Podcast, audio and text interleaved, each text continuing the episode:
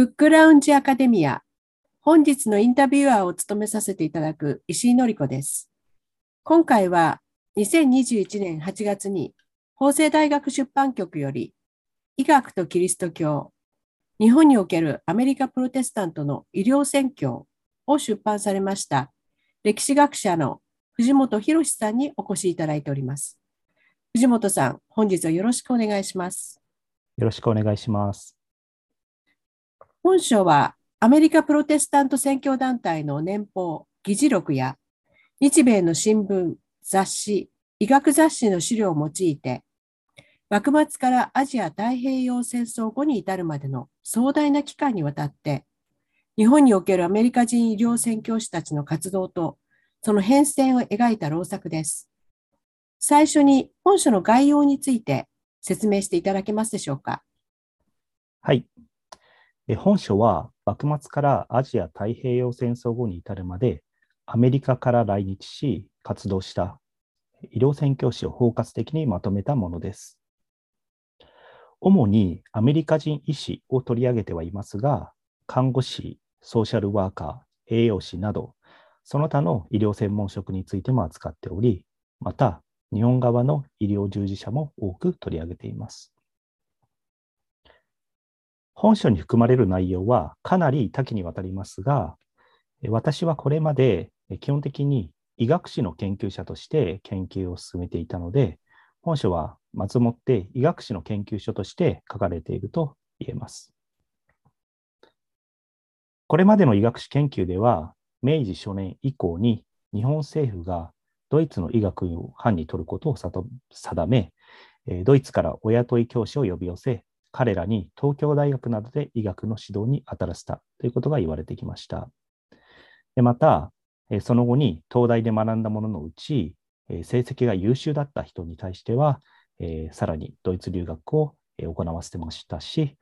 その他の東大の卒業生たちも各地に赴任していきました。まあ、これは、えー、県立の病院であるとか医学校などですけれども、まあ、そういったところに赴任していきました。で、その病院や医学校では、ドイツの医学の教科書に基づいて、後進の育成を図りました。まあ、このように、日本では、えー、基本的にドイツ医学というのが広まっていたというふうにしばしば言われていまして、え近代日本医学史研究では主に日本とドイツの医学交流を主として多くの事実が明らかになってまいりました。まあ、しかし、その中でアメリカ人のお医者さん、医師というのが果たした活動というのが言及されるというのが、医学史研究の中ではほとんどありませんでした。これは、え、台湾や、韓国、ま、朝鮮の、え、地域といった地域の医学史研究と比べると、え、対照的であると言います。まあ、というのも、まあ、そういった地域の医学史研究というのは、しばしばイギリスやアメリカの医療宣教師がまあ、そういった地域や国に、えー、初めて西洋医学をもたらしたといったふうにして議論されることが多かったからです。えでは、日本ではそういった医療宣教師、どういった活動を行っていたのだろうか。まあ、そういったことを、えー、明らかにして、医学史上に位置づけるというのが本書の目的として、えー、挙げられます。まあ、このように、本書は主に医学史の問題監視から書かれたものなのですが、同時にキリスト教師あるいはミッション史の観点からも分析されたと言えます。というのも、ミッション史の研究では、新たな場所、まあ、伝道地ですね。で、キリスト教伝道が開始される場合、医療宣教師の果たした役割の大きさがしばしば指摘されてきました。なぜなら、新たな土地では現地の人々というのは、キリスト教という新しい異教に対しては非常に強い警戒心を持っていました。そのため、彼らが宣教師に近づくということはほとんどありませんでしたし、宣教師側も彼らに近づくことは非常に困難を極めました。しかしながら、医療の提供を通じてであれば、宣教師が現地の人々に近づけるということが分かりました。そのため、えー、海外医療選挙では、えー、特に医療宣教師を積極的に派遣する、まあ、とりわけ新しい宣教地、伝道地でですね、積極的に派遣していこうという方針がを掲げるミッションというのが多かったです。日本でもプロテスタンプロテスタント選挙が始まった頃、え数多くの医療宣教師が来日しました。しかしながら、日本でキリスト教伝道というのが、まあ、よりスムーズに進められるようになると、ミッション内部で医療宣教の重要性というのが低下していくようになります。そのため、先行研究でもしばしば1880年代半ば頃までの医療宣教師の活動を分析したものというのが数多くあります。一方で、その後の活動について、分医療宣教師の活動について分析したものはそれほど多くありませんでした。そのため、本書ではアメリカ人の医療宣教師が時代を通じて活動内容をどのように変化したのかまあ、そういったことを明らかにしようとしました。ありがとうございます。あの今もおっしゃってくださったんですけれども、まあ、明治期における近代医学の成立と考えると、どうしてもドイツの影響が強いと考えてしまいます。したがって、これまで日本の医学史や日本におけるアメリカ人宣教師の研究の中でも、アメリカ人医療宣教師の活動というテーマはほとんど扱われてきませんでした。そのため、藤本さんのご研究は、研究史上非常に画期的であり重要です。どのようなきっかけで日本におけるアメリカプロテスタントの医療選挙というテーマに注目するようになったのでしょうか？はい。えー、本書の着想というのは、えー、大学院の修士課程の時に平岡隆二さんによる南蛮系宇宙論の原点的原点的研究という研究所に、えー、最初に接したことが大きかったと言えます。え平岡さんの本では、キリシタン時代にえ来日宣教師がえ日本にどのような科学知識を伝えたかというのを示したものでした。そして同書を読み、宣教師は近代日本に西洋医学を広めようと試みていたのだろうかというふうなえ素朴な疑問というのがえ湧きました。えというのも、え私自身、それまでは医学史について関心を持って勉強はして、勉強してはいたんですけれども、医学史の研究上、まあ、先行研究では、やはり、えー、まあ、先ほど申したように、ドイツ人医師の活動というのが注目されることが多かったです。そして、え、自分の記憶をたどってみても、まあ、そういった医学史の教科書において、アメリカ人医療宣教師の活動について言及した研究というのは、まあ、ほとんど思い出すことができませんでした。ただ、医学史研究という場所以外では、まあ、いくつかの重要な研究が存在しているというのが、え自分で調べていって分かりました。例えば、えー、私は現在、京都大学ので学進 PD をしていますが、えー、そこの受け入れを担当していただいている、えー、田中智子先生が、え近代日本高等教育体制の黎明、交錯する地域と国とキリスト教会という本を書かれています。まあ、この本では、えアメリカンボードというミッション団体のベリーという人物が、京阪神地域でどのような医療活動を行っていたか、医療宣教師として活動を行っていたかについて書かれたものでした。田中先生自身は日本史研究をバックグラウンドにして研究を進めて、進められていた方で、ま、教育史研究の方でもあります。で、また、日本研究に掲載された石井先生の論文、アメリカ女性医療宣教師の中国と日本年度など、えー、石井先生はやはりアメリカ史研究、あるいはジェンダー史研究の観点から研究を進められていた方です。なので、医学史研究というわけでは必ずしもありませんが、まあ、医学史研究以外の部分で医療宣教師の研究というのが盛んに進められているというのが、えー、分かり分かっていきました。そして、えー、調べていく中で、えー、分かったこととしては、アメリカ人医療宣教師はかなりの数来日しているということ。まあ、これは、えー、明治明治期に限って言えば、ドイツ人のお医者さんよりも、えー、数をしのぐ、えー、ものがアメリカから医療宣教師として来日しているというのが分かりました。また、えー、数、そういった数は多い大きい多いのですが、えー、それほど日本の医学界には大きな影響を残していないように見えることというのも分かり、そしてにもかかわらず、えー、セールカ病院、え築地にある聖ルカ病院ですね、現在もありますけれども、えそれが現在でもえ影響力を持つキリスト教系の病院が存在していること、まあ、そういったことが、え次第に分かっていきました。そして、これまでの医療宣教師、日本来日医療宣教師の研究などを踏まえて、先行研究が医療宣教師の個人であったり、あるいは個別の教派に注目されている研究者の方が多かったので、私自身は、ではより包括的に調べていけるのではないかと思いまして、医療院、その包括的に調べた上で、医療宣教師の近代日本医学史における位置づけについて検討したいと考えるようになりました。はい、ありがとうございます。日本における医療選挙を包括的に捉え直すという問題設定から日米にまたがる資料を収集されるのは大変だったと思います。どのようにして資料を探されたのでしょうか？資料との出会いについてお伺いできますか？はい、えー、本書の軸となっている資料は、アメリカのミッション側の年俸などの資料でした。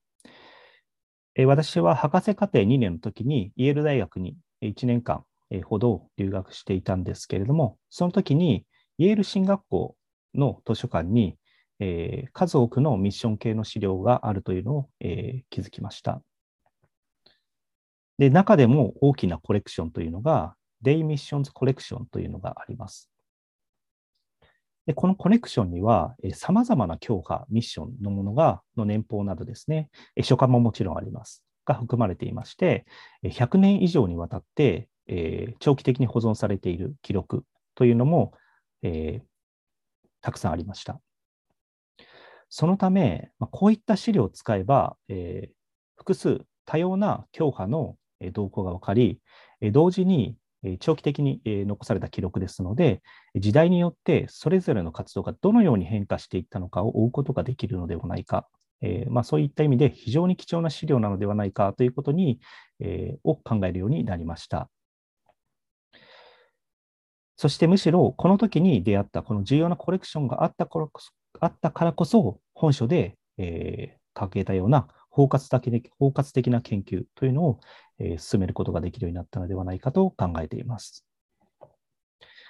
で、またもう一点大きかったのが、え、このコレクションというのがかなりの部分電子化されて公開されている点です。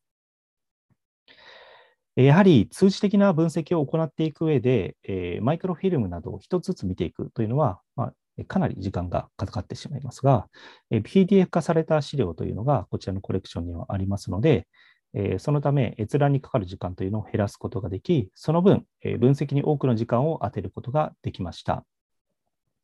まあ、そういった、え資料上の、えまあ、電子資料がアクセス可能であったということもあったので、え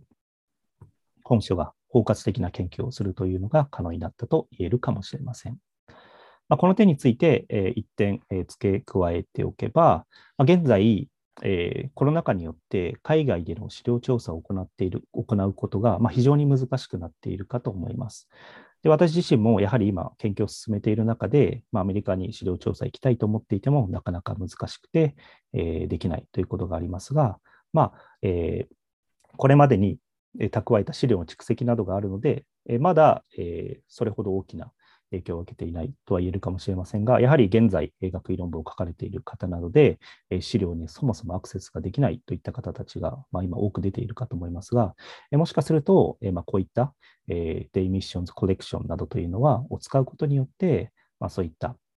方たちの助けになるのかもしれませんし、まだまだこの資料、本当にたくさんありますので、それを、え、まだ十分に日本では活用されていないというような印象を私は持ちますので、私の場合は、え、ミッションと医学という切り口でしたが、まあ、それ以外の観点から、え、ミッション史研究、キリスト教史研究と、ま、何かクロスオーバーさせる形で、さまざまな研究をこれらを使って、え、できるのではないかと思っております。これは、えっと、ホームページで、え、簡単にアクセスできますので、えー、ぜひよろしければ、えー、見てみていただけると、だと思います。ありがとうございます。あの、本当にデジタル化されたコレクション、一次資料のデータベースって本当助かりますよね。で、あの、おっしゃる通り、この中で、えそこに、え予算をつぎ込んでですね、拡大しているアーカイブスも随分増えてますので、あの、貴重な情報ありがとうございます。え次に参ります。6章のセブンステイアドベンチスト協会の医療選挙の展開が大変面白かったです。セブンステイアドベンチスト協会は、藤本さんも書いていらっしゃる通り、アメリカのプロテスタント教会の中でも決して主流派ではなく、また日本での活動の規模も小さかったわけですが、なぜ日本でそれほど受け入れられ、今日に至るまで影響力を維持しているのでしょうか。コーンフレークで有名なケロッグが推進した健康食品や水治療法やその治療法と日本の温泉、当時文化とのつながりも示唆されていました。この点大変興味深いと思ったのですが、もう少し詳しく説明していただけますでしょうか？はい。戦後、セブンス・テ・アドベンチスト教会の信者という信者の数は、日本では増えていってはいるんですけれども、戦前の規模はやはりかなり小さかったと言えます。にもかかわらず、なぜ影響力を増加させることができたかについては、やはり、教会のメンバーの多くを医療選挙に動員しようとしていたことが挙げられるかと思います。この点については、本書の第6章で掘り下げていますが、簡単に言いますと、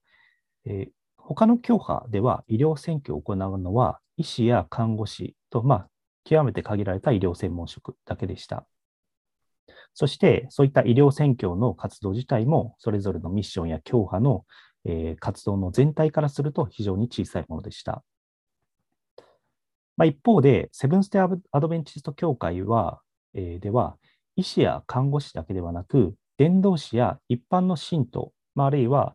牧師もですね、何らかの形で医療選挙に関わるというのが奨励されていました。ま、そのようになったのは、基本的にはセブンス・デ・アドベンチストの協議によるものが大きかったと思われます。健康食品やコーンフレークーンフレークの部分は、個人的にも全く知らない話でしたので、えー、調べていきながら、えー、とても面白いなと思いながら、えー、当時の資料を読んでいました。そして、えここは特により掘り掘り下げたいな、掘り深めたいなと考えましたので、まあ、実のところ、え本書とは別の形の論文として、えまとめています。まとめています。この論文は先日、海外の、まあ、ある雑誌に、えアクセプトされましたので、本年2022年中には出版されるかと思いますので、ぜひこちらも合わせてご覧いただければと思いますが、まあ、その内容も簡単に説明しますと、本書、医学とキリスト教、本書の方では、20世紀初頭という早い時期にセブンス・デ・アドベンチスト教会が健康食品や菜食主義を奨励していたことについて書きました。まあ、それは戦後にもつながって、現在もセブンス・デ・アドベンチスト系の病院、医療機関というのは、そういった健康食品であるとか、予防医学といったことに力を入れている病院として知られています。で一方で、今度出る論文はまさにそこにスポットライトを当てて掘り下げ、さらにちょうど同じ頃に日本の有力な社会主義者らが提唱していた菜食主義との比較も行っています。これは、えー、セブンス・テ・アドベンチストの活動とは全く別個に、えー、現れた菜食主義の活動なんですけれども、こちらはどちらかといえば、えー、一時期に、え、集中して起きて、その後、まあ、立ち消えていくという形になるんですけれども、え、セブンス・テ・アドベンチスト系の菜食主義というのは、まあ、20世紀初頭に始まり、まあ、徐々に、えーあのまあえー、行われていて、で、それが今日まで続いていて、えー、まあ、現在でもそういうベジタリアンフード、えベジタリアン食品の会社などをセブンス・デ・アドベンチスト系の機関が持っていたりして、まあ、今日でも、まあ、その界隈では非常に知られているものとして存在していますので、まあ、そういったことについて、えー、書いた論文が、えー、まあ、近いうちに出版される予定ではあります。で、一方の、えー、水治療法についても、これも私自身ほとんど知らないことだったので、とても調べながら面白いなと思いながら、えー、この本書も書いていました。で特に本書では、えー、ノバキクという神戸で活動した女性について、えー、取り上げました。で、えー、彼女は、えー、彼女の病院にはかなり、えー、多くの著名人、まあ、その中では、えークリス、キリスト教界隈でも有名な香川豊彦なども含まれていました。はい。え、それで、えー、その彼女の病院にたくさんの著名人は通って、えーまあ、非常に人気になったんですけれども、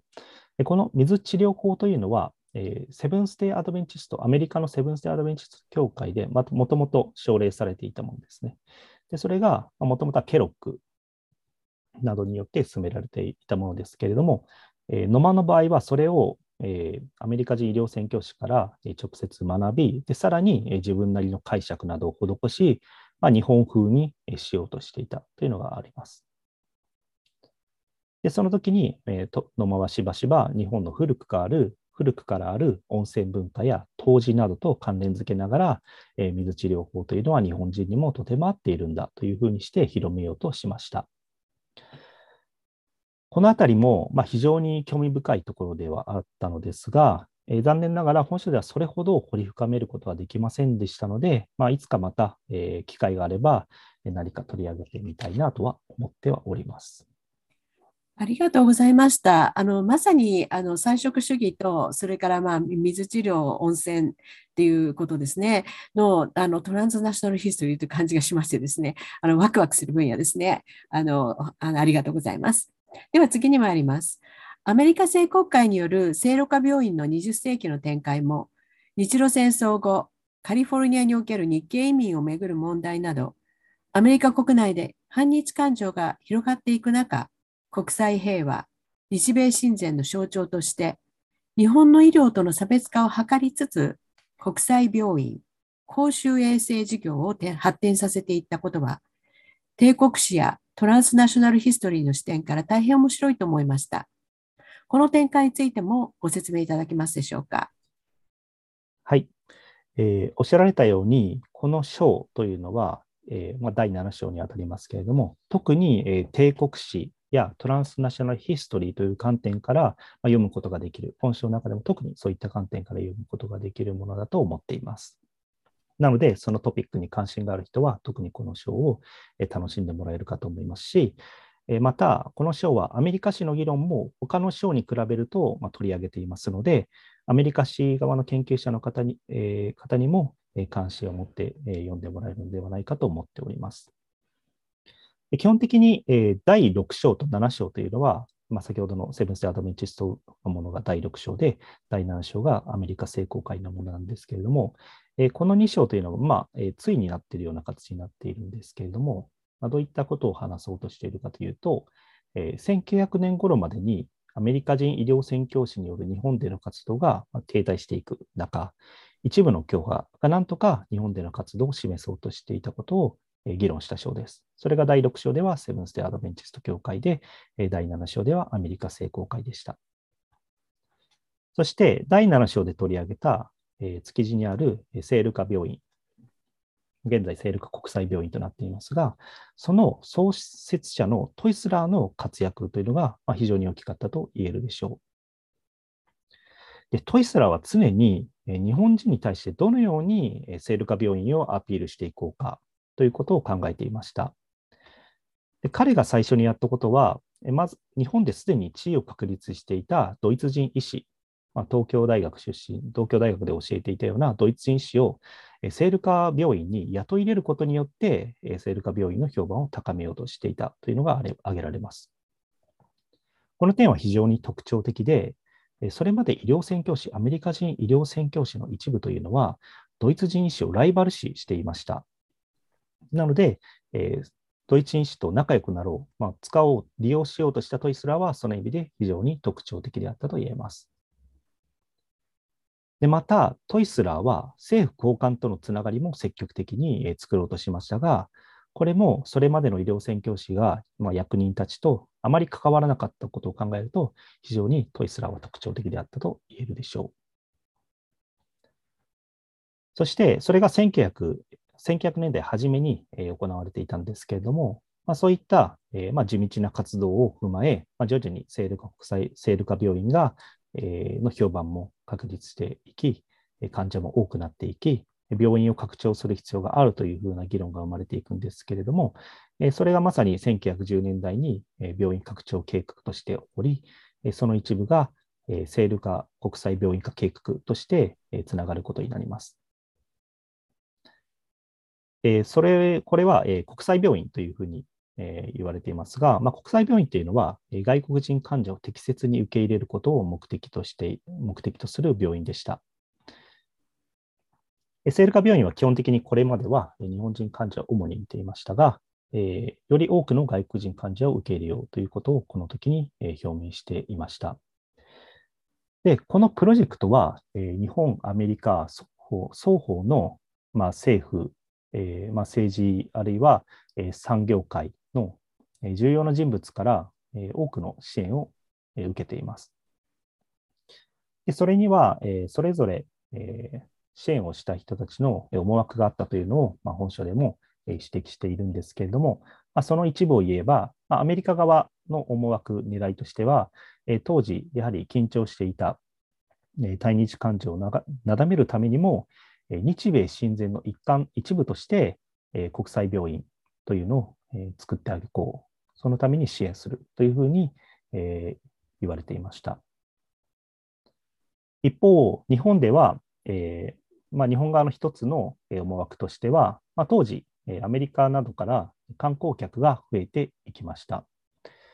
でえ、基本的に日本というのは、日本日本の、えー、日本という国が大きく発展している、まあ、一流の国であるということを、え、そういった観光客に示そうとしました。まあ、なので、えー、この頃にはホテルであるとか、まあ、そういったもの、近代的な建築というのが、まあ、多く作られたかと思います。その中で、え、しばしば、え、観光客の間で言われていたのは、まあ、日本はホテルなど建築物では、ま、かなり近代化しているけれども、医療設備がまだ貧弱であるという声が、え、少し聞かれていたということでした。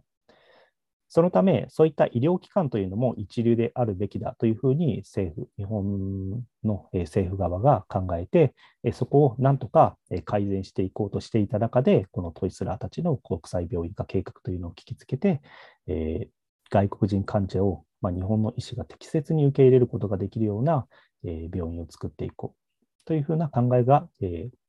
出てきて、日本政府側も支援することになったと言えます。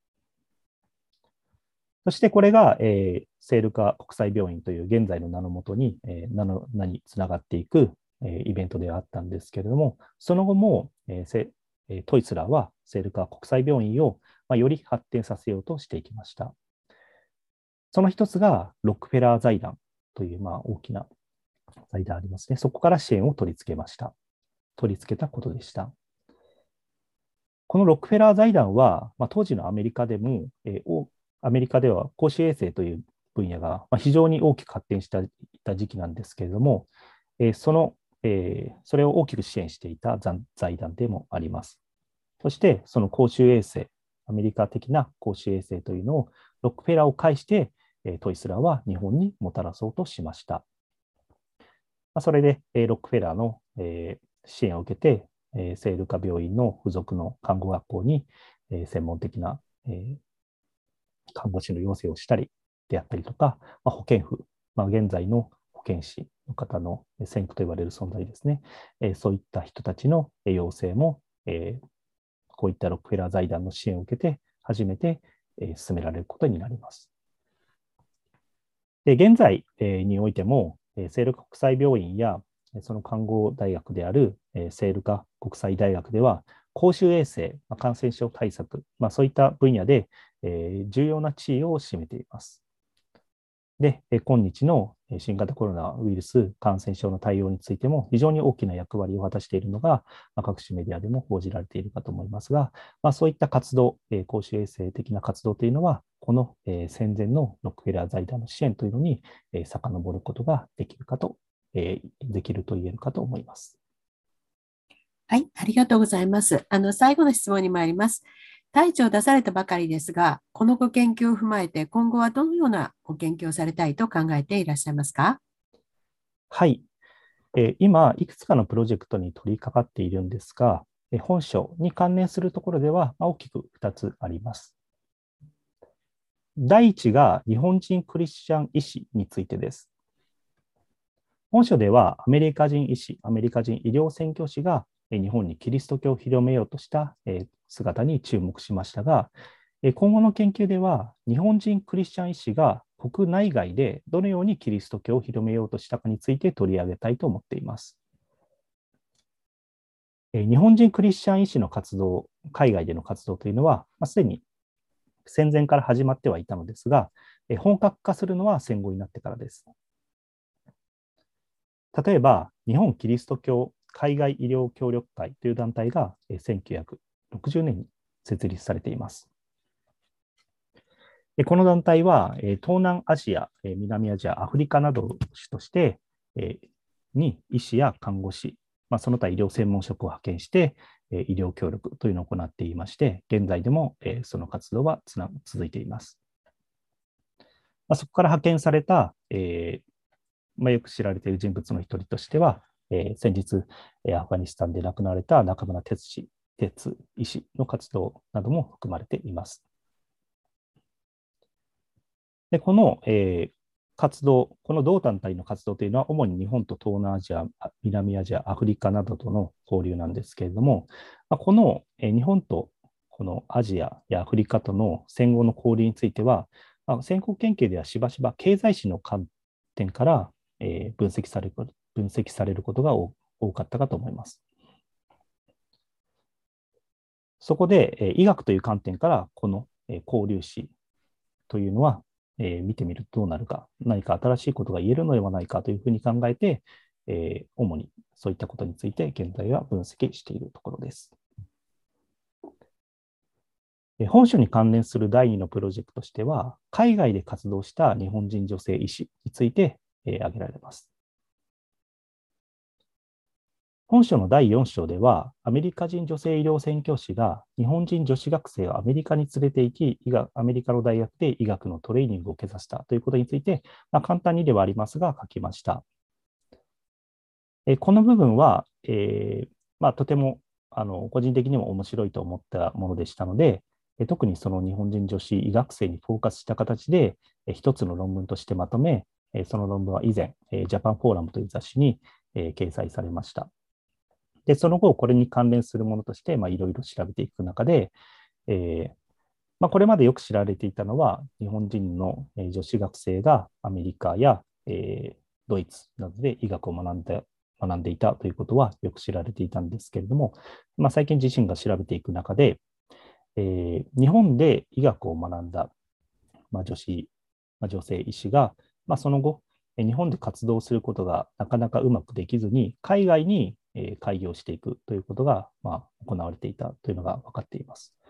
それは、台湾であるとか、朝鮮であるとか、まあ、中国であるとか、あるいは東南アジアでもあったり、さらには戦前ではブラジルなどにも行ってますし、ハワイなどにも行っています。まあ、このように、まあ、日本人女性医師の世界的な広がりというのが、まあ、戦前から存在していき、まあ、戦後は、まあ、先ほども言ったような、えー、東南アジアであるとか、南アジア、アフリカに、えー、進出していく日本人女性医師の、えー、存在が増えていきます。まあ、そのため、この点について、えー、もう少し今後は調べていきたいなと思っています。でこの部分については、やはりアメリカで在外在外研究を行っていたときに、まあ、昨今のアメリカの日本史研究では、まあ、かなり移民史といった、えー、ことへ注目が集まっていることもあり、で実際、日本人の女性のお医者さんの中には、そのまま海外に、えー、ずっと住んだ、まあ、移民という形になったという人もいますので、まあ、そういったところとも関連するのかなと思い、まあ、こういったテーマを選んだ次第です。まあ、おおよそ、えー、その2つを今後進めていければと思っております。あの、さらに、えっ、と、女性誌、移民誌、および 60s、1960年代以降のことにも広げていかれるということで楽しみですね。あの、本日は大変貴重なお話をありがとうございました。はい、ありがとうございました。